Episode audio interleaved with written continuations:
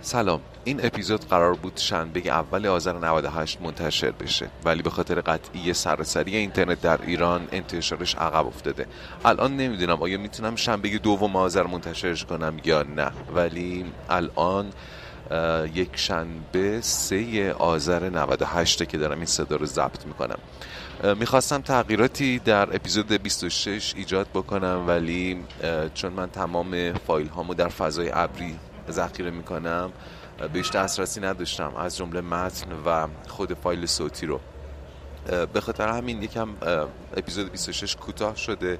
سعی می‌کنم در اپیزودهای بعد یکم جبران بکنم. هرچند اپیزود 27 رو هم پیش از این ساختم ضبط کردم تمام شده. باری تلاش می‌کنم انتشار رواق خیلی دستخوش این اتفاقات نشه. هرچند همه ما هر کدوم به نحوی متاثر شدیم از این اتفاقات و امیدوارم که دیگه تکرار نشه. و قطعا جامعه پادکست فارسی هم جزو اون دست کسانی بودن که بیش از حد تحت تاثیر قرار گرفتن تاثیر سوء. و از همینجا مراتب همدردی خودم رو با همه کسانی که به هر نحوی جانی مالی در اتفاقات اخیر لطمه خوردن اعلام می‌کنم بابت کیفیت پایین این بخش صوتی هم عذرخواهی می‌کنم. من تو خونه به اینترنت وای فای دسترسی ندارم. اومدم تو کافه نشستم دارم این فایل رو ضبط می‌کنم. و به خاطر اینکه کیفیتش پایینه. توجهتون رو به اپیزود 26 از پادکست رواق جلب می‌کنم که تقریبا یک ماه پیش ساخته و ضبط شده.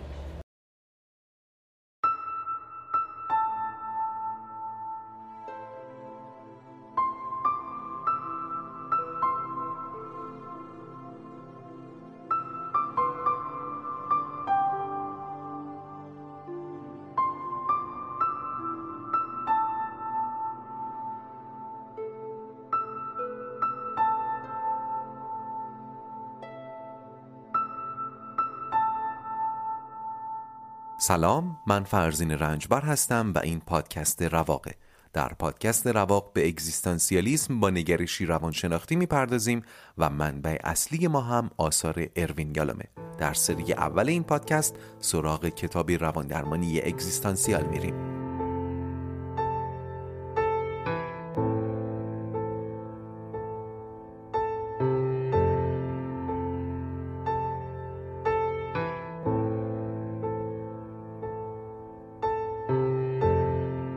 خوش اومدید به اپیزود 26 از پادکست رواق. با اپیزود قبل فصل ششم از کتاب روان درمانی اگزیستانسیال یعنی مسئولیت رو به پایان بردیم و حالا در آغاز فصل هفتم هستیم با عنوان خواستن. قبل از آغاز بحث چند تا نکته رو لازمه بگم. اول اینکه از حمایت های شما بی نهایت ممنونم. این مدت که نبودم هم جویای رواق بودید و هم رشد مخاطبان گواه از تبلیغات علاقمندان رواق بود که بر من منت گذاشتن دیگر اینکه پیش پیش این آگاهی رو بهتون میدم که ممکن مفاهیمی که در فصل جدید بیان میشه کمی سنگین تر باشه. پس ازتون انتظار دارم که با دقت و صبوری بیشتری به مطالب توجه کنید و اینکه هر مخاطبی ممکنه به فراخور درونیات خودش با یک بخش از کتاب ارتباط بهتری برقرار کنه یا بخشی از اون رو اصلا جذاب ندونه. من تمام تلاشم اینه که به کتاب وفادار باشم و روایت خوبی ازش ارائه بدم ولی دخالتی در محتوای کتاب ندارم. اما فصل هفتم رو با این تیتر شروع کنیم. مسئولیت خواستن عمل.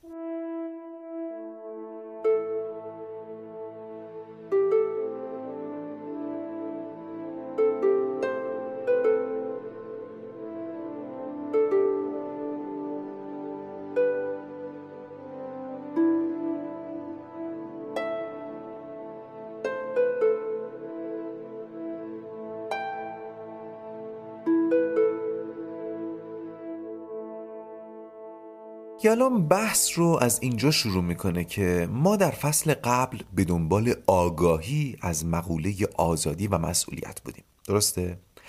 اما آیا آگاهی برای رسیدن به سلامت روان به تنهایی کافیه؟ این سوال شاید از اون سوالای مدرسه ای به نظر بیاد که مثلا میپرسیدن آیا دروغ گفتن خوبه و همه بچه ها یک صدا می‌گفتن نه احتمالا همه ما هم در جواب این سوال میگیم نه. آگاهی به تنهایی کافی نیست. جواب درست هم همینه. ولی کم کم متوجه میشیم که در این مقوله عموما دچار اشتباهیم. اجالتا با همین جواب روشن بحث رو ادامه میدیم. بله یالوم هم میگه آگاهی از مسئولیت. برای رسیدن به منزل مقصود که سلامت روانه شرط لازم هست اما کافی نه.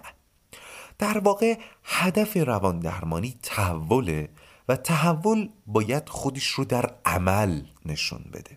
از این رو روان درمانگران چه بدونن و چه ندونن هدف درمانشون رسیدن مراجع به عمله.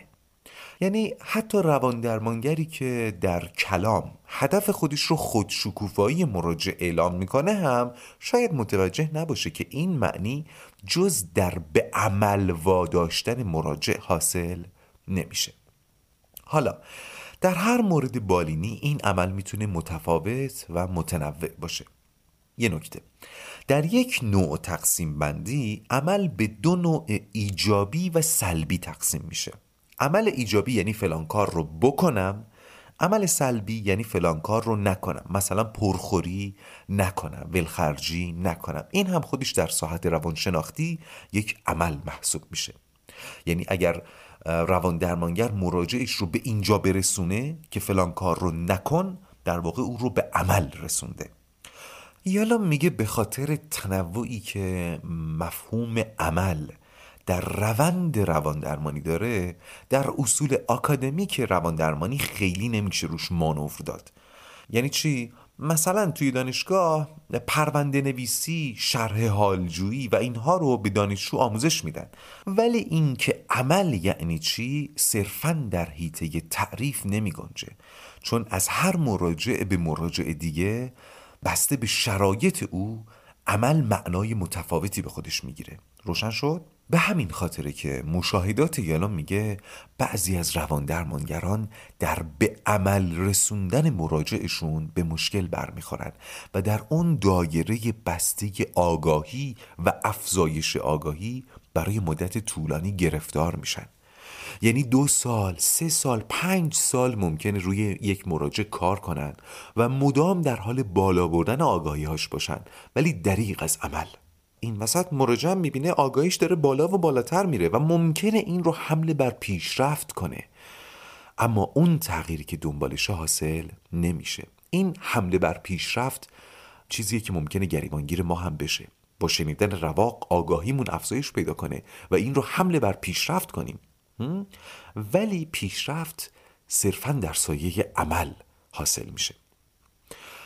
در این وضعیت هم فکر نکنید روان درمانگر کمتر از مراجع اذیت میشه ها نه روان درمانگر هم از این چرخه معیوب به سطوح میاد و آرزو می‌کنه یه جایی این مقاومته با یه نیروی غیبی در هم بشکنه و آگاهی راه به عمل ببره اما انگار یک حلقه مفقوده این وسط وجود داره اون حلقه چیه؟ اون نیرویی که باید بیاد و این چرخه رو در هم بشکنه کجاست؟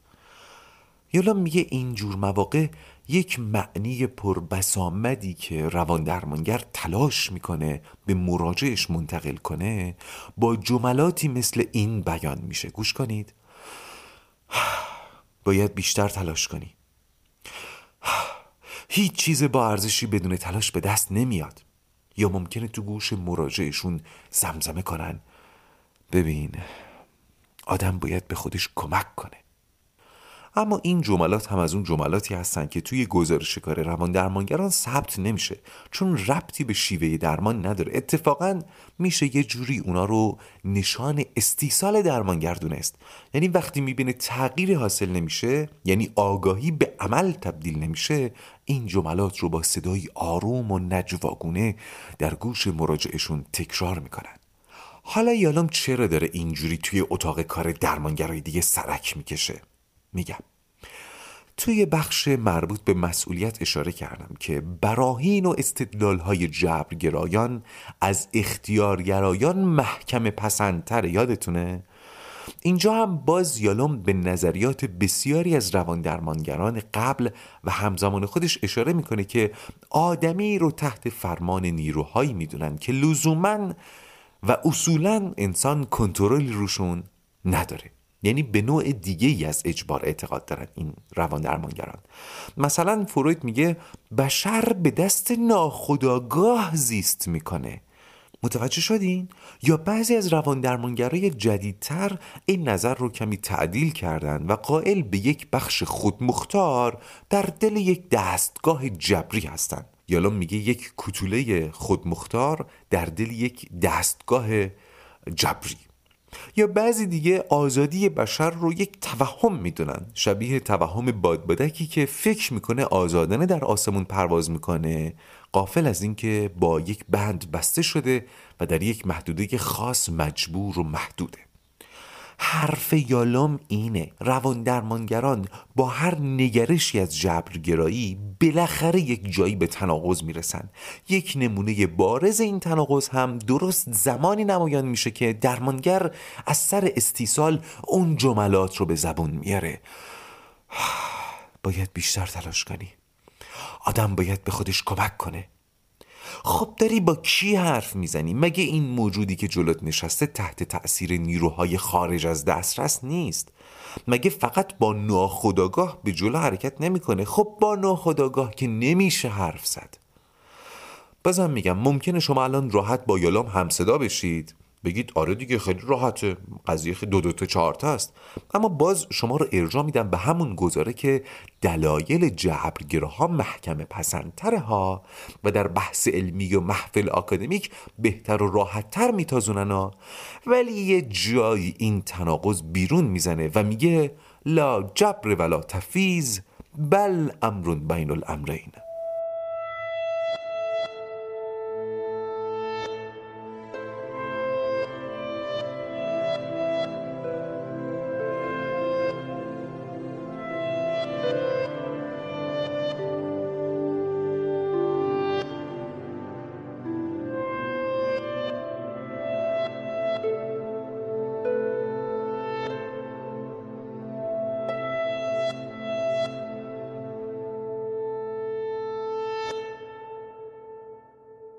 در ادامه یالوم نظر چندین و چند همکار خودش و فیلسوف رو مورد اشاره قرار میده که با نگرش جبر گرایانه به مقولات روانی ناخواسته دچار اون تناقضی که بهش اشاره کردم میشن حالا یادتونه توی بخش مسئولیت درباره هدف روان درمانی چی گفتم؟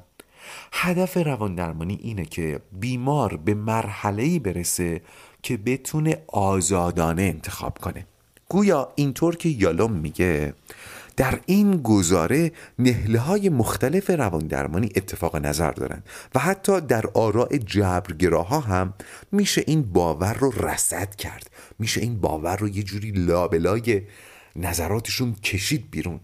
حتی با وجود اینکه اعتقاد به این گزاره با جبرگرایی محض تناقض داره. موضوع جا افتاد. حالا بریم سراغ اون حلقه مفقوده. این حلقه مفقوده در بیان بسیاری از فیلسوفان و روان درمانگران به صورت مستقیم و غیر مستقیم مورد اشاره قرار گرفته. بذارید بدون اشاره به نام شخصیت ها که اصولا یادمون نمیمونه فقط تعریف ها رو با هم مرور کنیم. پس این تعریف ها که در ادامه میگم نام دیگر اون حلقه مفقوده هستند. گوش کنید. پل میان آرزو و عمل. ابزار دستیابی به آینده. عامل درونی مسئول حرکت. عامل تعیین کننده در تبدیل تعادل به تغییر. کنشی واسط میان بینش و عمل. بازم بگم مسئولیت پذیری در قبال آگاهی از مسئولیت. عامل تلاش محرک اصلی عمل و تعریف های متعدد دیگر. و اینها نام دیگر اراده است.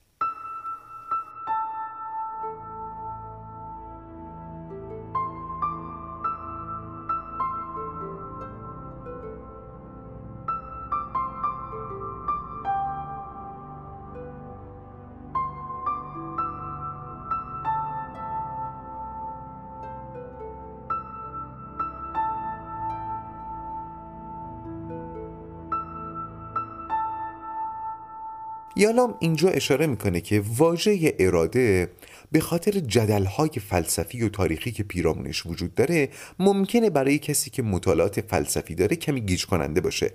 شبیه ماجرایی که سر مسئولیت داشتیم. من می‌گفتم مسئولیت ذهن خیلی ها پرت می‌شد سمت باعث و بانی. یالا میگه اراده هم یه همچین وضعیتی ممکنه داشته باشه. ولی خب به هر حال یالام واژه مناسب تری از اراده پیدا نکرده. از اینجا به بعد نگاهمون و توجهمون معطوف خواهد بود به اراده. اما برگردیم این مرور بکنیم. گفتم که ما در بخش قبل تلاش کردیم درباره آزادی و مسئولیت آگاهی کسب کنیم. اینکه مسئول اینجایی و اکنونی زندگیمون هستیم. اما در این بخش اول با این واقعیت مواجه شدیم که آقا آگاهی برای تغییر لازمه. ولی کافی نیست. تغییر اساسی در سایه عمل حاصل میشه. حلقه اتصال آگاهی و عمل چیه؟ اراده. حالا قراره بریم سراغ اراده و اونو به بخش های کوچکتر تقسیم کنیم. یه نکته که حتما باید ملتفتش باشید اینه که من در پادکست رواق تنها و تنها در ساحت آگاهی می‌تونم همراه شما باشم. ناگفته پیداست که در ساحت عمل همونطور که گفتم عمل به عدد انفس تنوع داره. یعنی راه تغییر هر کس با دیگری فرق می‌کنه. عملی که هر کس باید دنبالش بره مختص خودشه. اما اونچه که جای امیدواری داره اینه که یالام این کتاب رو خطاب به روان درمانگران نوشته پس در حالت آرمانی توشه ای که از این کتاب و این پادکست میشه برداشت اینه که ما بتونیم تا حدود کم یا زیادی روان درمانگر خودمون بشیم که بستگی زیادی باز به خودمون داره. پس هرچند که گفتم قرار بعد از آگاهی به اراده برسیم ولی قرار باز هم به شما آگاهی بدم این بار درباره اراده.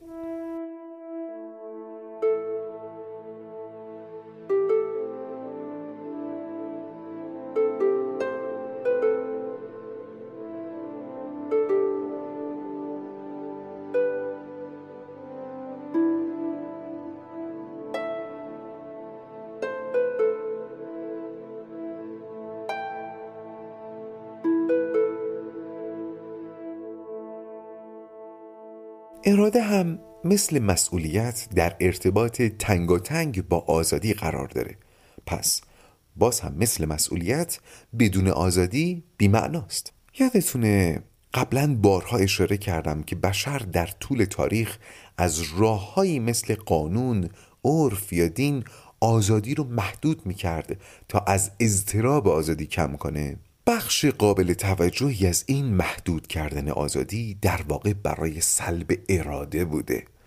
همونطور که گفتم اراده مسیر تغییره و تغییر برای نظم حاکم ترساوره پس در طول تاریخ نظم های حاکم فلسفی اعتقادی و سیاسی در صدد نفی یا سلب اراده آزاد بودن یا تلاش می‌کردن اونو تعریف به مطلوب کنن یعنی یه جوری تعریفش کنن که نظم حاکم رو مختل نکنه. ولی جملگی شکست خوردن. مثلا الهیات مسیحی تلاش کرد اعتقاد به مشیت الهی رو با باور به اراده آزاد آشتی بده ولی شدنی نبود. نمی‌شد یک مسیحی معتقد هم معتقد به مشیت محض الهی باشه و هم اراده آزاد خودش رو باور کنه. باری. باز برگردیم به زمان حال. یالام اشاره می‌کنه که اون تفوق و برتری استدلالی جبرگرایان باعث شده بود که اصولا اراده به این معنایی که مد نظر ماست این معنای روانشناختی که ما داریم راجبی صحبت می‌کنیم یه جوری در ادبیات روانشناختی در محاق قرار بگیره به فراموشی سپرده بشه. شاید الان بپرسید خب چی جاشو گرفته بوده؟ یعنی وقتی می‌خواستن آثار این نیروی درونی آدمی رو مورد اشاره قرار بدن بهش چی می‌گفتن؟ معادلی که ما در فرهنگ روانشناسی فارسی برای این جایگزین داریم انگیز است. اینجا لازم من یه توضیح بدم و شما رو متوجه یک به تعبیر خودم یک عادت زبانی کنم. این عادت زبانی به این شکله که ممکنه یک واژه در گذر زمان یا در استفاده های سنفی یا تخصصی دچار تغییر معنی بشه و گاهی معنی جدید با معنی قدیم در تضاد نسبی یا مطلق قرار بگیره. الان توضیح میدم براتون روشن میشه. مثلا واژه ارزان. ما ممکنه به دوستمون بگیم نری گوشی ارزون بگیری یا؟ که این یعنی گوشی به درد نخور نخری یا؟ پولتو جمع کن یه گوشی خوب بگیر. اما واژه ارزان توجه کنید واژه ارزان اسم مستر از فعل ارزیدنه پس ارزان یعنی چیزی که می ارزه یعنی خوب. ولی خب معنیش دگرگون شده دیگه. اینجا هم واژه انگیزه تقریبا همینطور شده. در علم روانشناسی انگیزه نیروی درونی و ناخودآگاهی است که توجیه می‌کنه اعمال و رفتار انسان رو. ولی ما وقتی میگیم انگیزه معنای خوبی رو مراد می‌گیریم دیگه. میگن طرف به هم انگیزه داد. برگردیم به کتاب. پس در اون نگرش جبرگرا که آزادی رو نفی می‌کنه و متعاقبش اراده رو نفی می‌کنه یا اینها رو توهم می‌دونه یا هیته عمل محدودی براشون قائله به جای اراده انگیزه رو قرار میدن. بذارید به یه مثال روشنترش کنم. مثال خود کتاب که به علاوه 18 سالم هست شاید مناسب باشه. ولی خب به علاوه 18 سال دیگه. توجه کنید. یه پدیده عجیبی داریم که بیشتر در آقایون دیده میشه. یا لاقل اگر آقایون انجامش بدن بقیه اعتراض می‌کنن. بهش هم میگن عورت نمایی اگر نمی‌دونید چیه یه جستجوی کوتاه و مختصر بکنید معلومتون میشه. با روی کرده انگیزشی باید قائل باشیم که یک نیروی درونی که روان نجندانه هم هست این فرد رو سوق میده به این کار. اون نیروی درونی انگیزه نام داره که از تکانه های روانی نشأت می‌گیره. در این مورد مثلا فرویدین ها ممکنه بازم میگم ممکنه اینو ناشی از استراب ناخودآگاه اختگی بدونن. استراب اختگی هم از اون تعریف معروف فرویده که می‌تونید خودتون دربارش جستجو کنید. خیلی خلاصه بگم یه ترس بدوی دوران کودکیه که در سنین 3 4 سالگی سراغ پسرا میاد مبنی بر اینکه مبادا پدرم بخواد آلت منو ببره. باری یعنی اضطراب اختگی انگیزه عورت نمایی اون مرد بوده. اون مرد رو سوق داده به سمت اینکه آلت نمایی کنه. و این انگیزه هم از ناخداگاه نشأت می‌گیره. یک نیروی ناخداگاه پیش برنده است. توجه کنید اینجا با نادیده گرفتن مفهوم اراده اینکه بگیم این آدم اراده در این کار نداشته در واقع مسئولیت رو از روی دوشش برداشتیم دیگه. غیر از اینه و گیریم که پیش روان درمانگر هم بره. روان درمانگری که به اراده و اختیار اعتقاد نداره آخه چطور می‌خواد به این کمک کنه؟ احتمالا خیلی زود آچمز میشه دیگه. داخل پرانتز اینها نظرات یالومه که منم باهاش موافقم ولی زامن دیدگاه یالوم نیستم. لذا کسانی که مطالعاتی در سایر نهله های روان درمانی دارن ممکنه تحلیل های دیگری هم از ذهنشون بگذره که قاعدتا در این محفل نمی گنجه نکته دیگه. یالوم منکر انگیزه نیست. این نیروهای درونی وجود دارن. حتی می‌تونن اراده رو تحت تأثیر قرار بدن. کما اینکه در مورد اون آقایی که اورد نمایی هم می‌کنه این اتفاق افتاده. ولی وجودشون اراده رو نفی نمی‌کنه.